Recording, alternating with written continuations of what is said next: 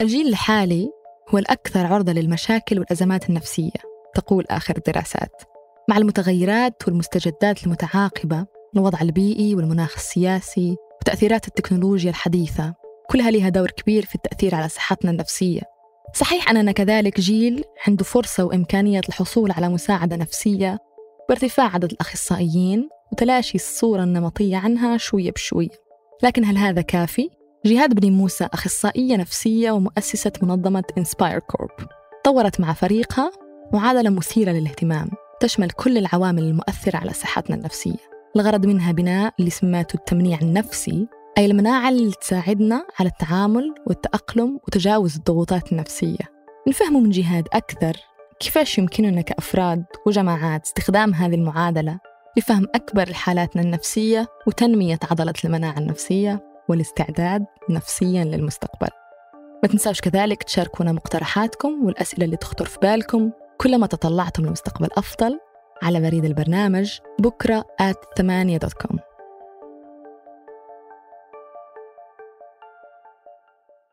أنا شغلي بدأ في الإمارات وفي تركيا مع آه، الشباب اللي عندهم احتياجات خاصة وأيضا مع اللاجئين. آه، فكنا نواجه الإشكال أنه ما في آه، عدد كافي من أخصائيين النفسيين لتلبية الاحتياج. فبدأت أتساءل يعني هل في طرق مختلفة لتلبية الحاجة؟ من دون الاعتماد على الأخصائيين النفسيين. فوجدت أن فعلا إذا فهمنا الصحة النفسية وفعلا فهمنا الجانب العلمي ممكن أن نبدأ نطور طرق جديدة لتلبية الاحتياجات النفسية وبناء المهارات النفسية وبناء مناعة داخلية عند آه، الشخص. والشباب جيل المستقبل فأنا أحب أشتغل مع الشباب. آه، إحنا دائما نسمع أنه هذا الجيل حاليا جيل هش نفسيا ضائع ومشتت في ال social media ومنصات التواصل وكل هذه الأشياء. هل هذا الأمر آه، حقيقي؟ أو أن عندك رؤية مختلفة لهذا الجيل وترين فيه شعلة ولا أمل ولا؟ أنا صراحة أؤمن بهذا الجيل لأنه هو يواجه آه، ضغوطات أكبر من أي جيل سبقه ويحاول أن يتأقلم مع هذه الضغوطات بطرق مبتكرة. في دراسات آه، درست تغيرات في الصحة النفسية ما بين الأجيال. فوجدت أنه هذا الجيل عنده سابقة لدرجة عالية للأمراض النفسية آه، والضغوطات النفسية مقارنة مع جميع الأجيال السابقة. وهذا يضم أيضا يعني الأجيال اللي مروا من حروب الأجيال اللي مروا من آه، مشاكل اقتصادية. لأنه هذا الجيل آه، عنده خاص خاصية معينة. أولا التكنولوجيا أصبحت تشكل ضغط غير مسبق. الهاتف النقال بحد ذاته يشكل آه، ضغوطات نفسية. أيضا يغير تركيبة الخلايا الذهنية يؤثر على قدرة الشباب على التركيز. الجيل الحالي يواجه آه، مشاكل تؤثر على البشرية ككل. مثلا مشاكل احتباس الاحتباس الحراري والتغيرات المناخية كل هذه ضغوطات نفسية لأنها تؤثر على المستقبل وتصورنا للمستقبل. في عملك في الميدان طورتي آه، معادلة هي مجموعة آليات وظروف لتعطينا التمنيع النفسي. كيف أولا نعرف هذا التمنيع النفسي؟ التمنيع النفسي هو عبارة عن يعني أداة لتجاوب مع التغيرات في حياة الإنسان. فهي ليست صفة فهي طريقة للتأقلم مع التغيرات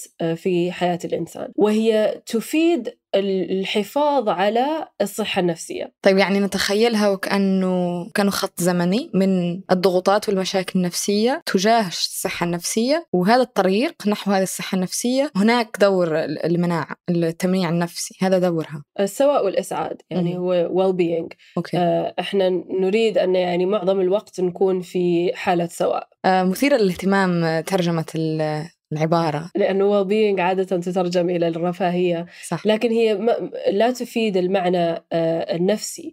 إحنا لما نقول well being نقصد يعني عدد من المفاهيم اللي السواء والإسعاد تكون أقرب لهذه المفاهيم من الرفاهية. طيب التمنيع النفسي لو نسردها أو نحاول نفسرها يعني. التمنيع النفسي آه، والمعادلة التمنيع النفسي اللي نشتغل بها لتكوين الشباب وأيضا الأساتذة والمتدخلين مع الشباب آه، والأخصائيين آه، هي تعتبر مجموعة من العوامل تعطينا عملية آه، تستخدم للحفاظ على الاتزان ضمن الصعاب. ما نحاول أن نحمي الشاب الحماية تفيد إزالة آه، الصعوبات. لكن الصعوبات آه، هذه شيء إيجابي وشيء عادي في الحياة وأيضا هو شيء إيجابي لأنه من خلال مواجهة الصعوبات نبني مهارات نبني قدرات آه، نحس بقدرتنا على مواجهة المستقبل. لكن يجب أن يكون عندنا عدد من الأدوات لمواجهة هذه الصعاب وأيضا حفاظ على الاتزان آه، ضمن مواجهتها. آه، ممكن أنه نستخدم هذه العملية لنقلنا من آه، مستوى مرض نفسي أو إشكال نفسي صعوبات نفسية إلى مرحلة الصحة النفسية.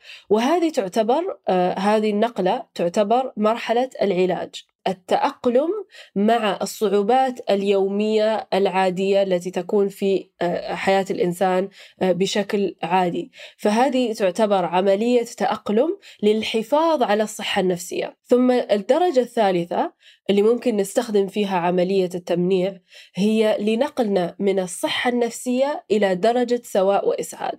فهنا تعتبر مرحلة تحول هذا مثال مثال عن عن عن التحول. هو مثلا لما نحاول بناء قدراتنا الشخصية آه، وبناء آه، يعني آه، ما يسمى بالسلف ديفلوبمنت وشنو هي هذه العناصر أو هذه العوامل في عملية التمنيع النفسي؟ هو الجزء الأول للمعادلة كأي معادلة لها نتيجة. فالنتيجة لأن هذه عملية فليست حالة مستقرة.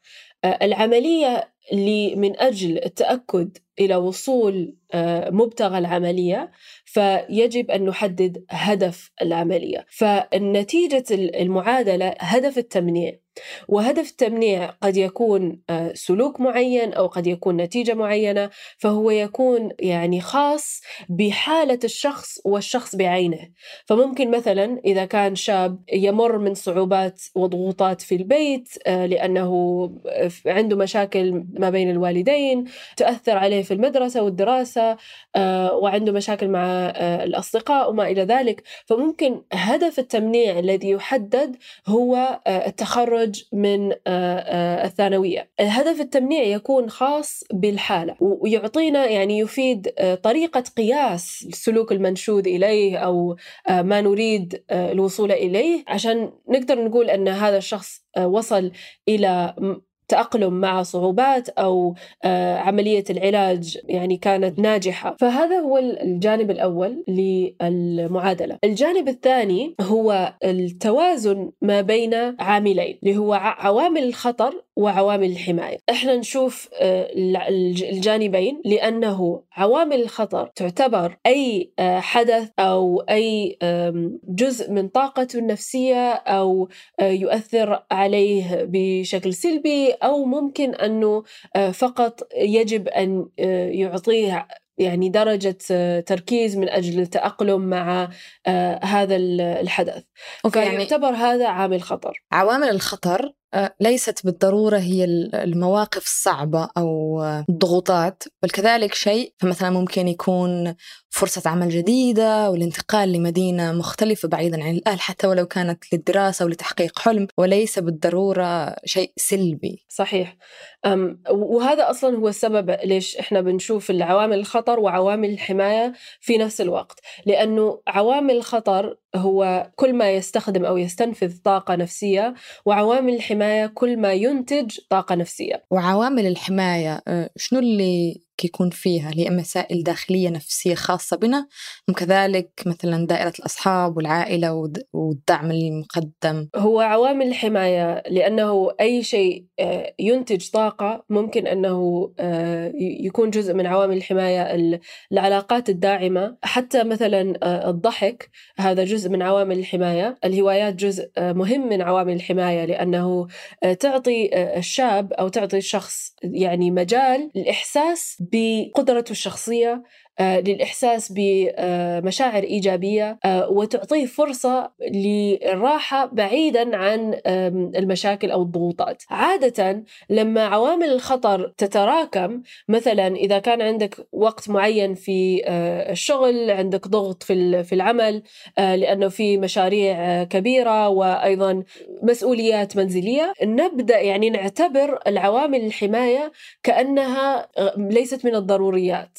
فنعتبر نعتبر أنه الرياضة والهوايات والخروج مع الأصدقاء وكل هذا آه، نعتبره من المكملات. فنبدأ بلغي وإزالة عوامل الحماية. فالنتيجة هو أنه الصحة النفسية تتدهور يعني بسهولة نصل إلى درجة إرهاق ودرجة ضغوطات نفسية. يعني عامل الخطر هي السالب بين قوسين وعامل الحماية هو الموجب واللي تخلق هذا التوازن ما بين ملء طاقتنا النفسية وتفريغها ماذا عن العناصر الأخرى من معادلة التمنيع هذه؟ إحنا نحلل أيضا آه، هذه العوامل الخطر وعوامل الحماية نحللها في آه، ضمن البيئة آه، تفصيلات معينة بيئة الشخص ومحيطه وأيضا المعنى لأنه المعنى عبارة عن العدسة الشخصية لكل لكل فرد اللي تغير طريقة رؤيته للأحداث وطريقة تأويل الأحداث أيضا. فالمعنى هو مهم جدا. يعني إحنا ما ممكن أن نفترض مثلا أنه العائلة هي عامل حماية لأنه كل شخص عنده مفهوم مختلف للعائلة وتوقعات مختلفة للعائلة وواقع مختلف يعني المعنى حاليا لو نريد إسقاطها على الجيل الحالي مثلا كل الفوضى المحيطة بنا بيئية أو ظرفية فكل واحد يفسرها بالطريقة التي يراها مناسبة أو بالطريقة التي يقتنع بها أكثر. في في معادلة صغيرة نستخدمها لشرح يعني العلاقة ما بين التأويل والتجربة. فنعتبر أن كل تجربة آه، تقسم إلى قسمين الحدث والتأويل. لأنه الحدث هو الجانب آه، الواقعي آه، يعني اللي ممكن ما نختلف فيه. مثلا إحنا الآن نتحدث. لكن التأويل كل واحد منا عندنا عندنا يعني تأويل مختلف لنفس الحدث. فيساوي تجربتين مختلفتين لنفس. الحدث.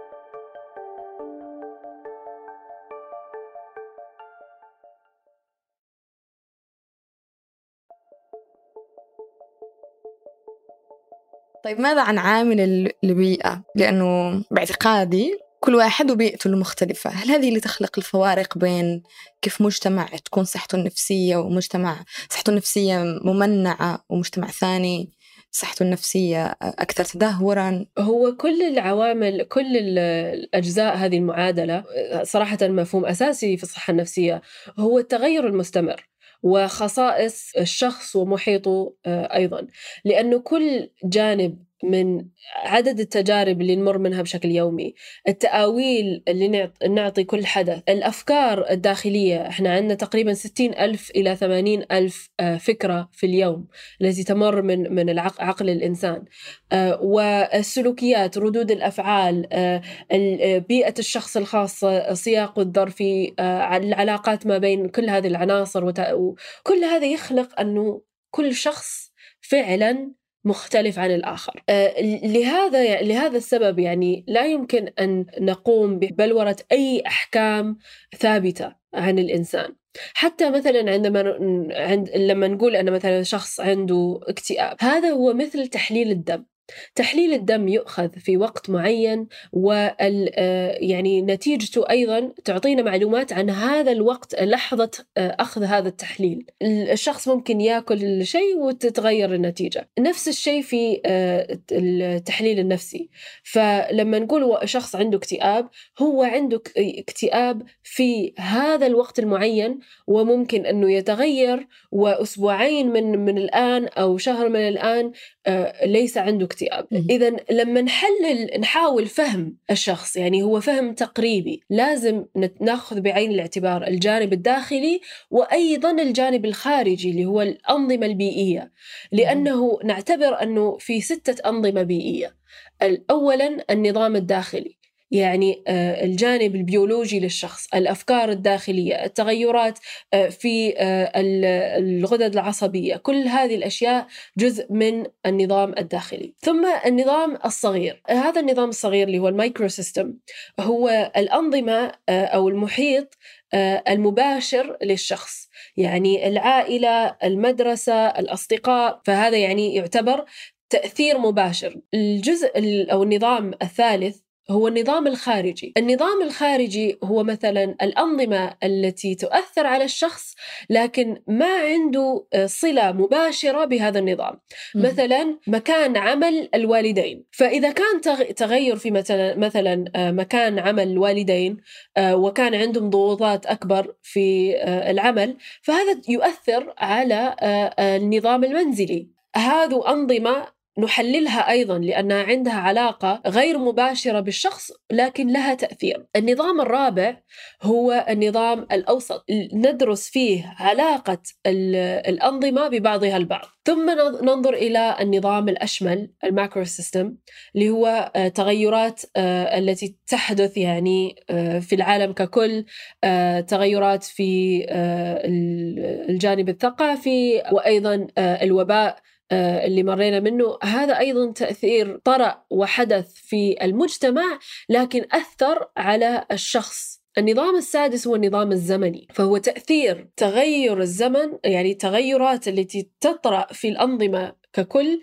عبر مرور الزمن. باقي آخر عنصر في المعادلة آخر عنصر هي الفرص واللي يثير اهتمامي أنك فصلتيها لفرص متوفرة وفرص متاحة وهنالك فرق بينها بالنسبة لك. لو تشرحيها لنا. هو الفرص المتاحة والفرص المتوفرة مختلفة. الفرص هي عبارة عن فرص عوامل الحماية. فممكن أنه الفرص قد تكون متوفرة لكن غير متاحة.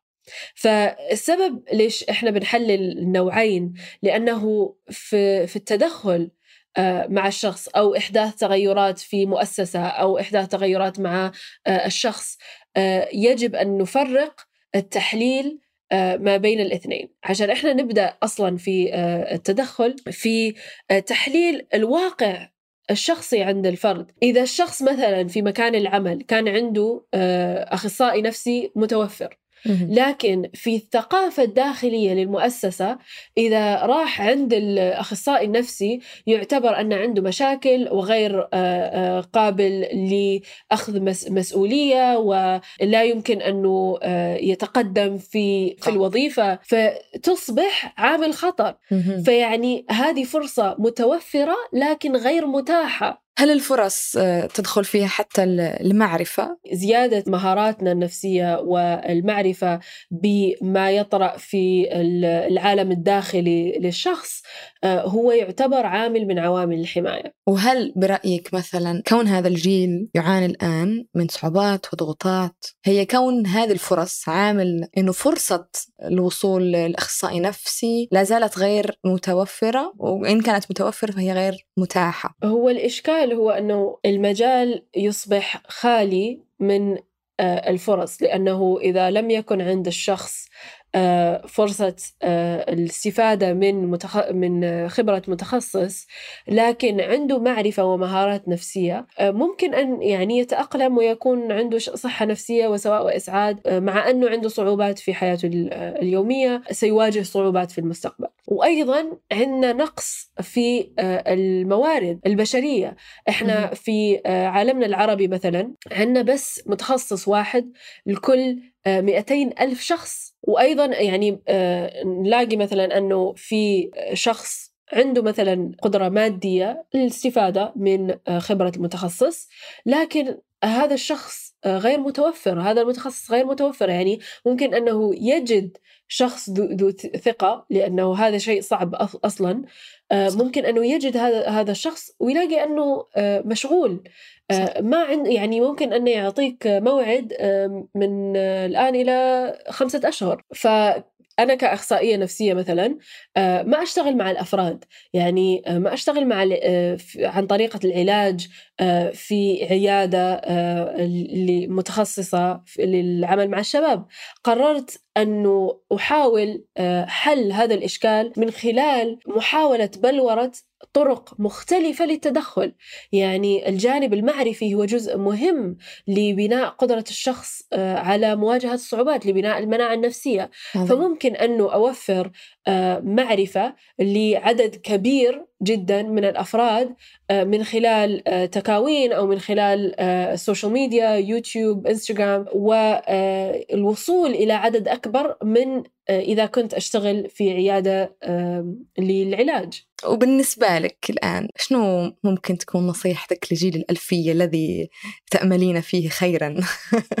المستقبل آه، سيكون يعني في تسارع أكبر في وفي تغير أكبر أنا أأمل أنه الشباب يحاولون بناء المهارات النفسية لكن هناك أيضا واقع يعني يجب أن نعترف به هو أنه المعرفة آه، النفسية غير متوفرة بطريقة مرتبة فهناك يعني نقاط مختلفة آه، بتشتت في آه، كتب وفي يعني يعني منصات التواصل الاجتماعي الآن حتى صار نعم. شيوع أيضا. المعلومة شيوع صح. كل منشور في انستغرام صار يشرح شنو هي الأزمة وشنو هي الصدمة ويفسرها حتى في الأشياء الصغيرة. صح وهذه آه، تعتبر يعني أنا أعتبرها آه، مجموعة معلومات وليست معرفة. المعرفة يجب أنه مثلا لما أخذ معلومة جديدة أعرف هذه المعلومة شو علاقتها مع المعلومات الأخرى آه، كيف أوظفها بطريقة واقعية. مثلا في شباب الآن يظنون أن عندهم إشكال نفسي في تشتت الانتباه آه، اللي هو ADHD صح. فيظنون أن عندهم مرض ADHD لكن هذه المعلومات المتوفرة عن هذا آه، المرض النفسي ليست المستجدات في الأبحاث العلمية لأنه المستجدات في العلم النفسي آه، يرينا أنه المنصات الإلكترونية والهاتف النقال تعطينا عدد من الأعراض والمؤشرات مشابهة يعني. لهذا المرض وهي غير ليست هذا المرض بالفعل. يعني إذا آه، لم نستخدم آه، شاشات في حياتنا اليومية لمدة شهرين فجميع هذه الأعراض تختفي. وحتى نعم. حتى نوضح هذه النقطة أعراض هذا المرض هي مشابهة لاستخدام التكنولوجيا ومنصات التواصل الاجتماعي. وهذه المعلومات المشتتة على السوشيال ميديا اللي نقرأها تخلينا نعتقد أننا رانا مصابين بهذا المرض بينما لا ما نعانيه في الواقع هو فقط أعراض لاستخدام الجائر والمستمر نعم. لل social media. هو هذا المثال يعني أنا أعطيته آه، فقط عشان أشير إلى نقطتين. اولا آه، كثير من المعلومات آه، على ال social media عن الجانب النفسي هو في طلب كثير لكن المعلومات التي توفر للشخص تكون بطريقة مشتتة. ممكن أنها تثير جدل أو تثير أيضا نوع من التشويش على الفرد. يعني هو يطلع من البحث في السوشيال ميديا غير فاهم أكثر من لما بدأ. هذا الجانب الأول. الجانب الثاني كثير من هذه المعلومات لا تعتمد على مستجدات آه، الأبحاث العلمية. فيكون الشخص يظن أنه فهم آه، الجانب النفسي آه، لكن هو فقط وصلت وصلته يعني معلومة صغيرة جدا.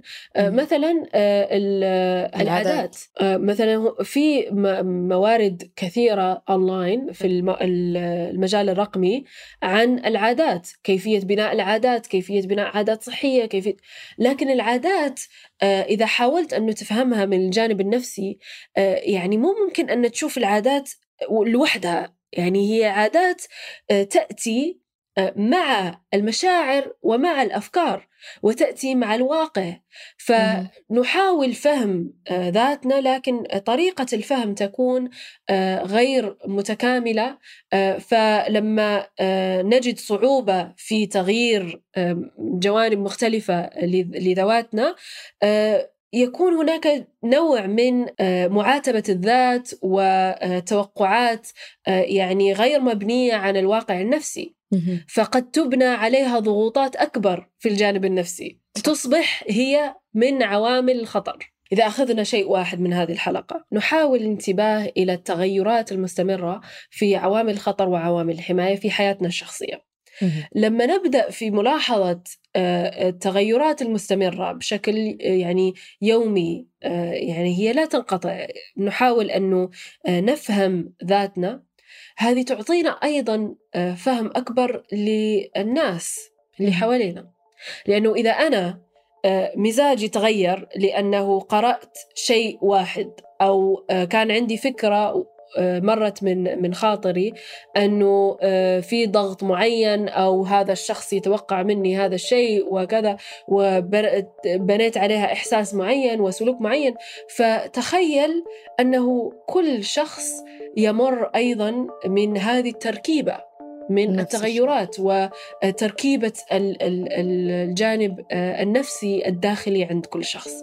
فتعطينا طريقة لفهم الآخر. عندما نزيد أصلا من فهم ذواتنا تزيد قدرتنا على آه، التعاطف مع الأشخاص الآخرين. أنتج هذه الحلقة مرام الضبيبان أشرف على إنتاجها ثمود بن محفوظ هندسها صوتيا عبد الله المالكي حررها أحمد حامد وفي التنسيق فايزة المطيري. تنسوش الاشتراك في نشرة بكرة. نشرة بريدية مختلفة عن باقي نشرات الأخبار لدائما تصور العالم كما لو سينهار غدا. تصلكم كل يوم أربعاء نتوسع فيها في موضوع الحلقة ونتناول أكثر الحلول وإمكانيات صناعة مستقبل أفضل. اشتركوا عبر الرابط ثمانية dot com slash newsletters تجدونه في وصف الحلقة. شاركونا كذلك مقترحاتكم للضيوف والمواضيع والأسئلة اللي تخطر في بالكم كلما تطلعتم لمستقبل أفضل. على بريد البرنامج بكرة at ثمانية dot com. هذا بودكاست بكرة أحد منتجات إذاعة ثمانية وأنا سلمى معمر.